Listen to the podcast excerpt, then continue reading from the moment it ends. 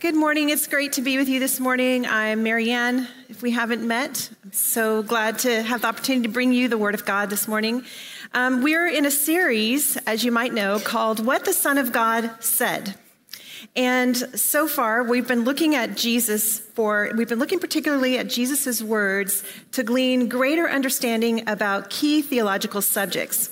And so, if you've been following with us this summer, you know that so far we've talked about what the Son of God says about the Word of God, what the Son of God says about the Church of God, and this morning we're continuing talking about what the Son of God says about the kingdom of God. So, last week, um, well, one thing we think about, well, last week Eric introduced this topic to us, and we, we noted that the phrase kingdom of God actually occurs over 80 times in Scripture. And last week, Eric gave us a very helpful definition, a very good working definition that we'll start with this morning. And that is that the kingdom is God's reign through God's people in God's place. Now, God's reign, that means that God is king. He is supreme Lord, sovereign God over all creation. He is the creator and the sustainer of life, and He is actively intervening in our broken world with His love and grace. You know, He is at work to redeem, to buy back that which has been marred by sin and death. And this has been made possible, of course, by the sacrificial death and the resurrection life of Jesus Christ. Now, who are God's people? We talked about this last week. We know that God not only reigns over his creatures, he also reigns through his people.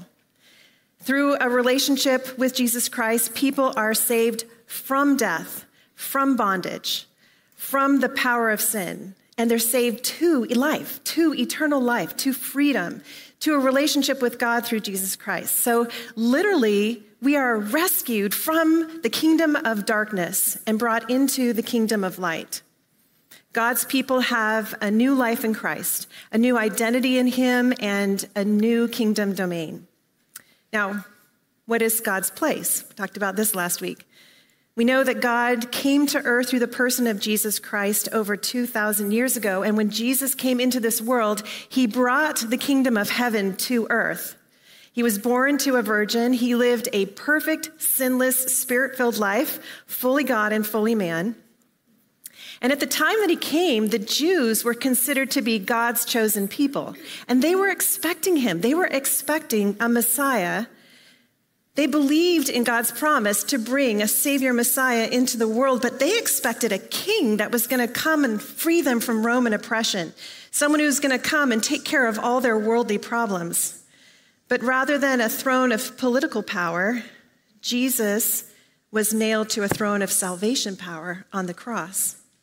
So their hopes were shattered when Jesus didn't take his expected place as reigning king over all the earth at his first coming. Instead, God established his reign in the heart of each person who received Christ as Lord and Savior. And even still to this day, God is working here and now. He is building his kingdom through his people in this generation. We're living in the age of the church. So, this is the age right now where we are living that is between his first coming and his second coming. But one day, scripture tells us that God is, Jesus is going to come back and he is going to reign as visible Lord over the whole planet. So, the kingdom of God was inaugurated at Jesus' first coming, but it actually won't be consummated until Jesus' second coming. So it's begun, it's here, it's happening, it's growing, it's expanding, but it's not complete until it reaches its fullness when Jesus comes again in glory. So the kingdom, God's reign through God's people in God's place. Now, Jesus talked a lot about the kingdom of God during his earthly ministry. And at the time when he was talking about the kingdom of God, people were really confused what he said didn't actually align with their expectations, and often then he spoke in parables about the kingdom, which just made things more mysterious and more confusing than ever. So today we're going to look at Matthew chapter 13, and we're going to be in search of four answers to four key questions. Here's what we're going to look for. And if you love to take notes, you've got four P words to prompt each one of these questions. So, first is parables. Why does Jesus speak in parables about the kingdom of God? Before we can examine what Jesus actually said about the kingdom, we have to understand why didn't he just speak plainly? Why did he instead hide truth about the kingdom in these parables? It's so perplexing. And the second thing is preparation. How can the listener prepare his or her heart to actually really understand what Jesus had to say about the kingdom? Why is it that the condition of our hearts is actually more important to understanding than the functionality of our ears or our eyes. The third is power. What kingdom power was inaugurated at Jesus' first coming? In other words, why does the mustard seed, what does the mustard seed and the yeast, the parables that we're going to look at today, what do they tell us about the kingdom's true impact in the world? And the fourth is prize. Why is the kingdom the greatest prize of our lives? Why does Jesus talk about the kingdom in terms of a buried treasure or a pearl of great value that is more valuable than anything else on this earth? So, if we want to understand what Jesus had to say about the kingdom of God, we have to know that God reveals secrets about the kingdom to those who have open hearts. So, I think before we dig in, Let's pray that our hearts would be open to hear from the Lord this morning. Father, we come before you and we acknowledge that these are mysteries that are hard for us to understand. And we understand that you have hidden truth inside these parables. Truth that is accessible to us, that is enlightening to us, if we have hearts that are open to perceive what you're saying, to listen to your spirit. And Lord, as we've gathered this morning, we come ready and wanting to hear from you. Oh Lord, I pray that your Holy Spirit would clear our minds and open our hearts and attune our spirits to listen to you.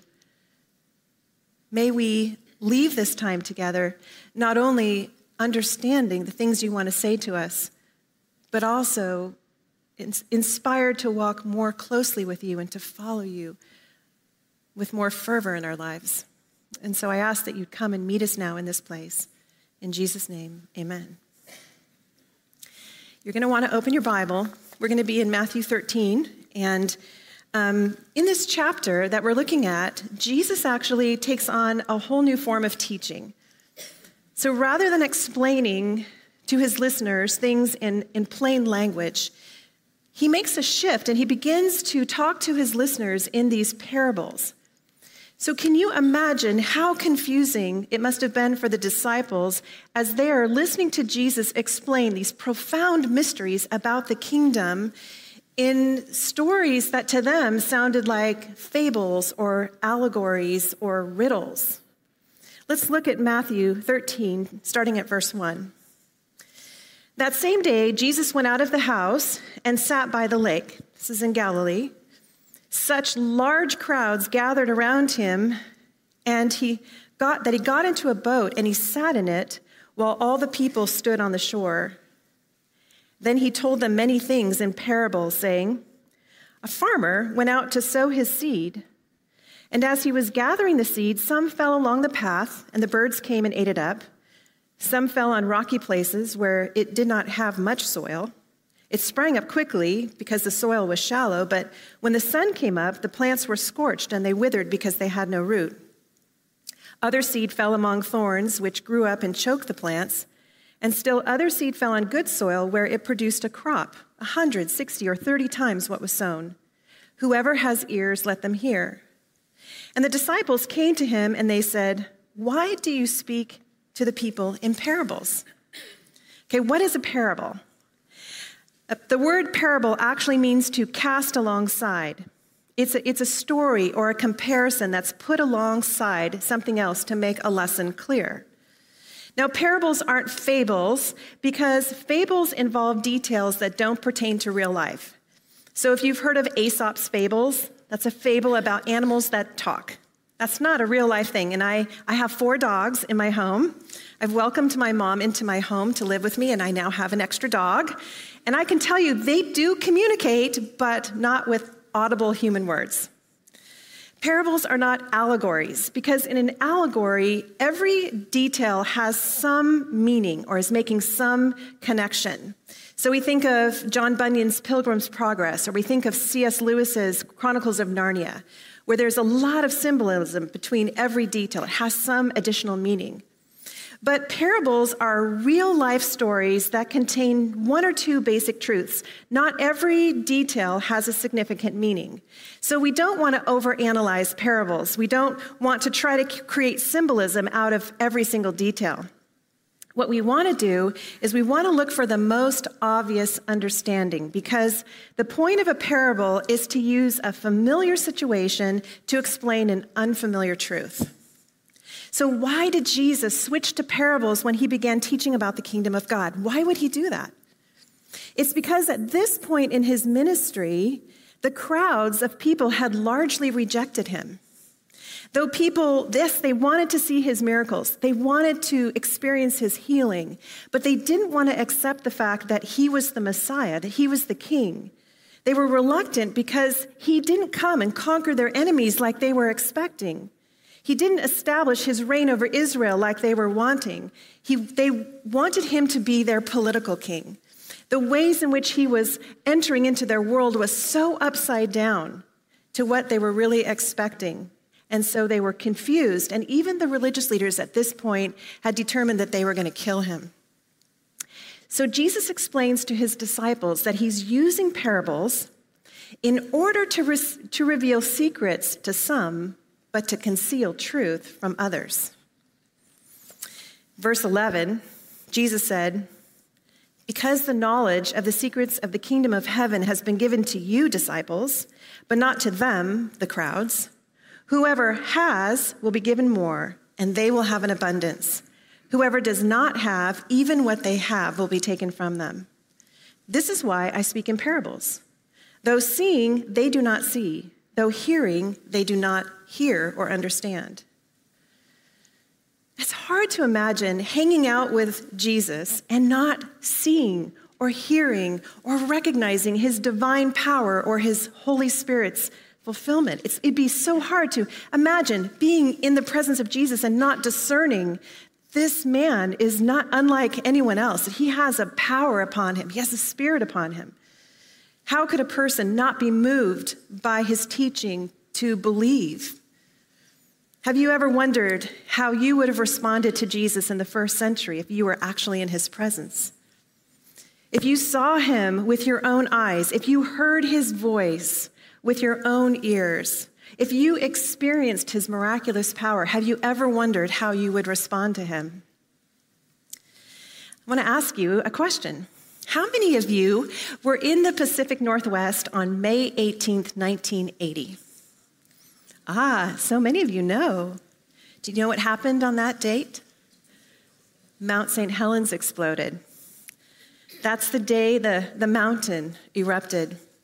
I was in college at that time in Bozeman, Montana, and I remember looking out the window and seeing what I thought looked like everything being covered with snow. And I remember thinking, oh, that's strange. It's a warm spring day in Bozeman, Montana, and here snow has fallen. And then, of course, it wasn't snow, right? It was ash from the mountain that had blown up over 700 miles away. But for many people who lived closer to the mountain, maybe you are one of one who lived close to the mountain, people thought that a nuclear bomb had gone off. The foundations of their homes were, were so deeply shaken, it was so loud, People were terrified, not knowing what had happened. But it's interesting that there were a number of people who lived just within a few miles of the mountain who testified that they actually didn't hear anything. They heard nothing. Even as the sky darkened overhead, they thought it was just a rain cloud passing over. Now, how could that be? How could someone be so close to something so powerful and not perceive it? Well, scientists explained that actually these people who were closest to the explosion were in what's called a, a, zone of silence. That the incredible upward thrust of the exploding mountain also sent the sound upward into the atmosphere, where then it bounced down in intervals outward and away from ground zero. So amazingly, people who were right next to the mountain in the shadow side of the volcano, really the people that were closest to the Spirit Lake area, they wouldn't have known what happened unless they were looking directly at the mountain when it exploded. Do you know that it's possible to be in the presence of Jesus and not hear the good news of the gospel? Seeing doesn't assure believing, hearing doesn't necess- necessarily equate with understanding. Because the problem is not with the eyes or the ears of the listener, the problem resides in the heart. It's with our hearts that we perceive God, and it's with His Holy Spirit that we receive understanding. And Jesus explains this in a prophecy that was actually first written in Isaiah, as he goes on in the chapter in verse 14. He says, In them is fulfilled the prophecy of Isaiah. You will be ever hearing, but never understanding. You will be ever seeing, but never perceiving. For this people's heart has become calloused. They hardly hear with their ears, and they have closed their eyes. Otherwise, they might see with their eyes, hear with their ears, understand with their hearts, and in turn, I would heal them. So, why does Jesus speak in parables? He speaks in parables so that those who have hearts eager to perceive truth and have understanding about the kingdom of God will receive it, and those whose hearts are calloused will remain blind and deaf to the mysteries. Look back at verse 12 for just a second. Verse 12, Jesus said, Whoever has will be given more, and they will have an abundance. So, what can we have? How do we have truth? How can we understand the kingdom of God in the way that Jesus reveals through these parables? And that actually takes us to our second question. How can the listener, how can you and I prepare our hearts for understanding about the kingdom of God? We know that the disciples whom Jesus was speaking to, they were so eager to know. They wanted to know. They wanted to understand Jesus' teaching. They believed that he was the Son of God, and this truth that he was giving them was literally transforming their lives. They were so blessed by God's grace to learn actually more about the mysteries and the secrets of the kingdom than even the Old Testament saints and prophets had, had known. Jesus says in verse 16, But blessed are your eyes because they see, your ears because they hear. For truly I tell you, many prophets and righteous people long to see what you see, but did not see it, and to hear what you hear, but did not hear it. When the Bible talks about a secret or a mystery, it's referring to something that was previously hidden in the Old Testament, but is now made known in the New Testament. For example, the, the, the, Old Testament prophets, they spoke of the coming Messiah. They, they know, knew that he would come into the world and that he would conquer. But they didn't know when he would come. They didn't know how he would come. That was a mystery. But in the New Testament, this mystery is revealed as Jesus Christ comes into the world and he conquers through his sacrificial death on a cross. And this kingdom was completely upside down from their expectations. So the parables help to bring clarity to their confusion. In fact, the parables give the disciples even greater understanding than they would have received if Jesus would have just spoken to them in plain language because their hearts were teachable and they were eager to apply everything they were learning. Jesus then goes on to explain to them the parable of the sower, one of the few parables that Jesus actually tells them what it means. And he tells them that in this parable, the sower is the Son of God, Jesus Christ. The seed is the gospel message of salvation, and the soil is the human heart. So, as he explains to them what this means, I want you to notice that there are actually four heart soils that he refers to. Look at verse 18. Listen then to what the parable of the sower means. When anyone hears the message about the kingdom and does not understand it, the evil one comes and snatches away that which was sown in their heart. This is the seed sown along the path. Think with me for a moment. Is, is this you or is this someone that you know? Because Jesus is describing the hard heart. This person's heart is hardened by sin. This is a person who suppresses the truth of God that is made evident in the world, just like Paul explains in Romans chapter 1. This is a person who willfully stays in a place of spiritual darkness, spiraling so deep into sin as their life progresses that eventually they call good evil and they call evil good. Jesus says that Satan is actually actively at work in this person's life to keep their ears closed and their eyes closed to the evidence of God. This person will not believe, no matter how many times the gospel is shared by friends or family. Jesus describes again another heart in verse 20. He said, The seed falling on rocky ground refers to someone who hears the word and at once receives it with joy. But since they have no root, they last only a short time. When trouble or persecution comes because of the word, they fall away. So, this is a person with a shallow heart. At first, when they hear the gospel, they, they receive it with such great joy but there's no root to their faith. It's only at the surface. And so when persecution comes, when the heat of persecution comes, then their, their faith is scorched. As we know, if you're a gardener, you know that the sunshine will actually kill a plant that doesn't have any root. And so, for the person whose faith is, is not rootly, deeply rooted in the word, when the, the hard times come, when the heat of persecution comes, um, they, they wither. But for a person who is deeply rooted in, in the word, when, when persecution comes, they actually can grow deeper in their faith. They actually can flourish in hard times. So, this shallow hearted person has weak faith, has a minimal understanding of God, and has made an insincere decision to follow Jesus' lordship. Now, this raises the question, right? Can a person believe and be saved? Well, Satan and his followers fully believe in the reality of Jesus Christ, so much so that they tremble at the sound of his name. But they don't follow his lordship. They're not submitted to him as king. He's not their king.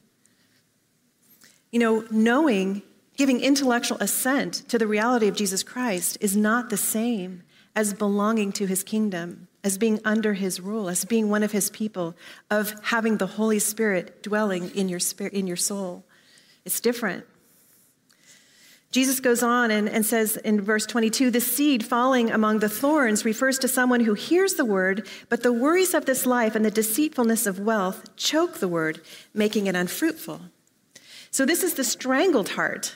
This person's faith is actually choked out by the stresses, the strains, and the stuff of life. Now, notice it's a gradual process. The imagery here is of the thistles growing up among the flowers, and they struggle together for a while for space, for sunshine, for water, just in the same way that a person can hold worldliness in tandem with faith for a while. But eventually, the thistles will overcome the flowers and the flowers will die out. I think this is what we're seeing a lot in our world today as people are deconstructing their faith. Some people have simply grown fatigued of trying to hold their worldliness in tandem with their faith, and they've just simply decided to, to disconnect from their faith altogether. Over COVID, so many people just, just dropped their church communities. They just walked away and decided they didn't need it anymore. They stopped persevering in their walk with Jesus. For this person's heart, ultimately, the problems and the possessions of a person's life will actually strangle their, their heart, will actually choke out their spiritual vitality. Do you know someone who has a strangled heart? Verse 23 But the seed falling on good soil refers to someone who hears the word and understands it. This is the one who produces a crop yielding 160 or 30 times what was sown. This is the open heart. This is the heart of the disciples. This person is, is eager and ready to receive the seeds of the gospel into a heart that is well fertilized, watered, well tilled, where it's going to produce an abundant harvest. This person cultivates a life of abiding in Jesus. This person's eager to know him, eager to learn from him, to trust him, to be faithful in the hard times. This person so fully loves God and loves others, that they are not only does the word of God flourish in their own hearts, but they're the ones, like Miriam, who wants to bring the word to others, who wants to go out in the world and share the word of God with others. This is the person, this is the person who inherits the kingdom of God. This is the person who belongs to God's kingdom, who is one of God's people. This is the person who is the temple of the Holy Spirit on earth because the Holy Spirit dwells within them. They are literally God's place on earth. And this is the person who trusts in God's rulership, who worships him as king. So, is this you? Do you have an open heart? Would you describe this kind of heart as being the condition of your heart? Which of these soils actually accurately describes your heart? You're, you can be honest because you're not stuck. Soil can be cultivated, rocks can be removed, thistles can be ripped out. Your soil of your heart can be tilled and watered and fertilized. It can be made ready for the seeds of the gospel. So it's not a moment of saying, oh, darn, I'm stuck like this. It's a, it's a moment to examine your own heart and say, what is the condition of my heart? What is my receptivity to God? We need the Lord to open the eyes of our heart so we can receive understanding from Him. Would you like to have a heart that is ready to respond to God and to literally flourish when the seeds of the gospel are planted in the soil of your heart? Well, Jesus knows that if we want to understand the secrets about the kingdom, we have to have hearts that are open and ready to listen and respond. So, in verses 31 through 34, Jesus tells us another parable about the kingdom. And this is where we find the answer to question number three What kingdom power was inaugurated at Jesus' first coming? Look at verse 31. He told them another parable. The kingdom of heaven is like a mustard seed, which a man took and planted in his field. Though it is the smallest of all seeds, yet when it grows, it is the largest of garden plants and becomes a tree, so that the birds come and perch in its branches. He told them still another parable the kingdom of heaven is like yeast that a woman took and mixed into about 60 pounds of flour until it worked all through the dough. So, together, these two parables communicate that the outwardly small and seemingly insignificant beginning of the kingdom's presence on earth, which was inaugurated at Jesus' first coming, will actually lead to a glorious and extravagant culmination at his second coming. Imagine, if you will, how small the ushering of the kingdom must have felt to the disciples. Remember, they were expecting their Messiah to come with pomp and circumstance Everyone in that, in that time was expecting him to reign, to free them from Roman oppression, to, to meet their deepest needs, to heal, to do miracles, to usher the kingdom of God in a big way that would have changed everything in their present moment. So Jesus compares the start of the kingdom to this tiny little mustard seed. The mustard seed is, is not actually the smallest seed known to man, but it was the smallest seed known to farmers in that day and time. It's the smallest seed that was planted in the first century. And when it was sprinkled on fertile soil, it could grow to be the largest plant in the garden. It could form a tree that was 12 to 15 feet tall. So Jesus is revealing that outwardly, the kingdom is going to start with a, something that looks like this very small little seed, but it's going to grow strong and powerful over time. Isn't that exactly what happened? When the kingdom came to earth in the birth of Jesus, Jesus was born to a, a virgin, he was a babe. His ushering into this world was a babe in a manger, born to teenage parents who were underprivileged. He was the son of a carpenter living in some remote place out in the sticks in one of the smallest nations in the world. He only lived 33 years on the earth, only had three years of earthly ministry. Through a circumstantial lens, the start of the kingdom does, in fact, look like the tiniest little mustard seed. But of course, Jesus wasn't like any other man. He is and was the unique Son of God. He was equal to God in power, and that power became evident through his death, resurrection, and ascension. The gospel, the good news of Jesus Christ, literally changed the world, literally divided time, has circulated all over the globe, has marked history forever. In fact, for 2,000 years, the mission of the kingdom has been just expanding. The Word of God has been translated into over 1,200 languages. Church communities have erupted all over every continent on the planet. It's too many to count. People have given their hearts to faith in Christ and been thoroughly transformed by this good news. And those who have come to faith across the span of time and space are like the birds who've come to perch in the mustard tree, the kingdom of God. And Jesus also explains that, like a small portion of yeast that inwardly permeates flour and transforms the ingredients of bread, the invisible kingdom of God permeates every facet of our lives. It just takes a small granule of yeast to change the dough. In the same way, it just takes a small granule of faith of God's word to change our hearts. No, when, when the word of God comes into our hearts, it transforms how we think, transforms our perspective about life, it transforms what we believe, it transforms what we do. The smallest particle of revelation from God changes everything about who we are. It changes the whole trajectory of our lives. So, Jesus' point is that the coming of the kingdom may look small and invisible on the outside, but it will be powerfully transformative on the inside, not only in the lives of individuals, but also in, in the lives of people in every nation around the globe. Do you know, in fact, that the seed of the gospel had traveled within the first hundred years, had traveled halfway across the world? by the faithfulness of those disciples when they received the Great Commission to go and to share. Who people shared and shared and shared, and it traveled halfway around the world just within the first hundred years without the internet.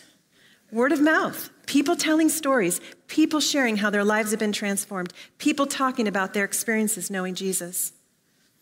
And then in the next two parables, Jesus reveals how we should value the kingdom as the greatest prize the parables of the hidden treasure and the pearl. Verse 44 The kingdom of heaven is like treasure hidden in a field. When a man found it, he hid it again, and then in his joy went and sold all he had and bought that field. And again, the kingdom of heaven is like a merchant looking for fine pearls. When he found one of great value, he went away and sold everything he had and bought it.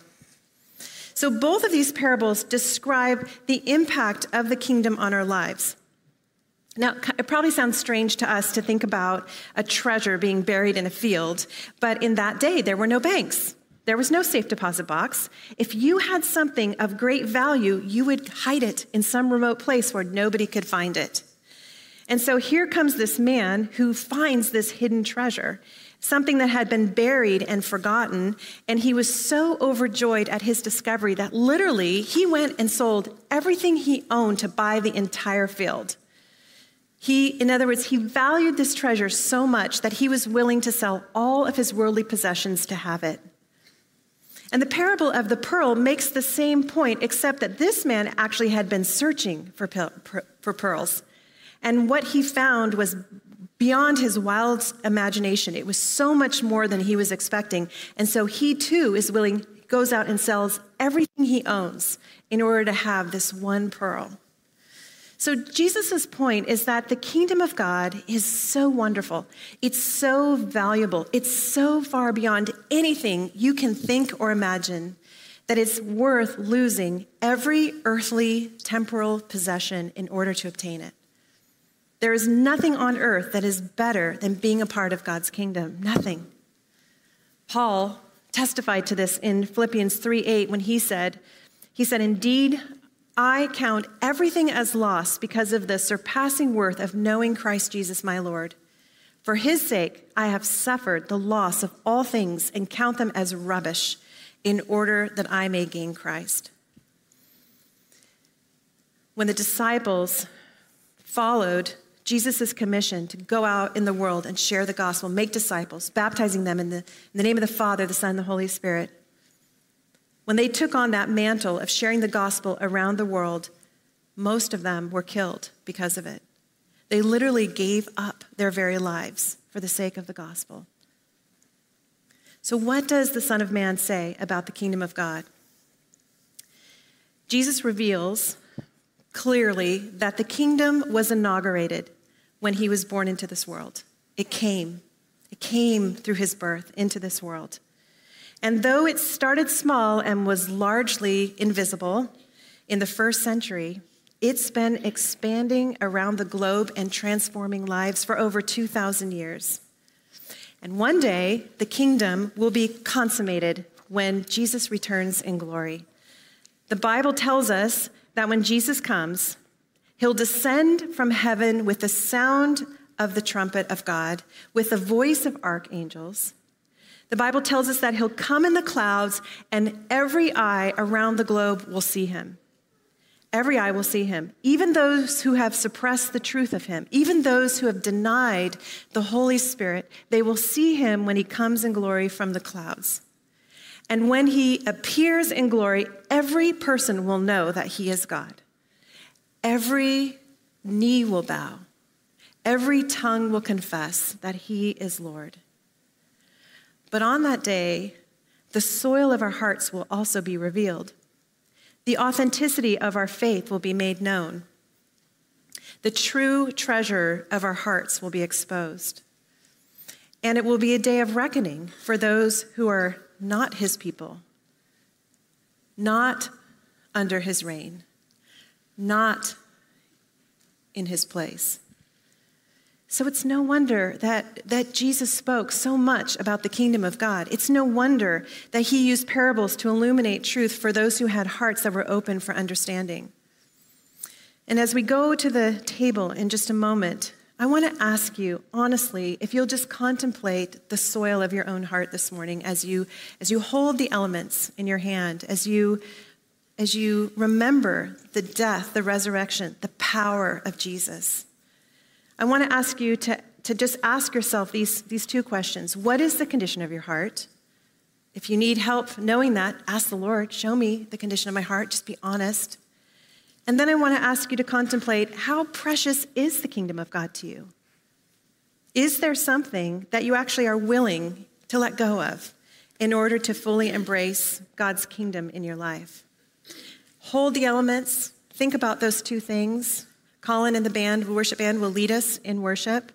And then take the elements when your heart is ready. Let me pray. Father, we are so grateful that you tell us some things so that we can understand. And I'm so grateful for where we live in history, that we can look back 2,000 years and see how indeed your kingdom, which started so small, so invisible, is truly powerful and mighty right here in this generation. We have 2,000 years of witnesses who have experienced life transformation because of the gospel. But I also want to say thank you that you just don't tell us things that are true about your kingdom, but you speak right to our hearts. Because what you care about more than anything is not what we know, but how we respond to your word. Lord, we want to be people who have open hearts we want to be people who attune our hearts to you so that we can discern and perceive your spirit at work. And we want to be people, truly, who don't hold on to the things of this world as more precious than being a part of your kingdom work. So, Lord, would you show us how we can partner with you, how we can respond to this word that you've given us today about your kingdom? We ask this in the name of Jesus. Amen.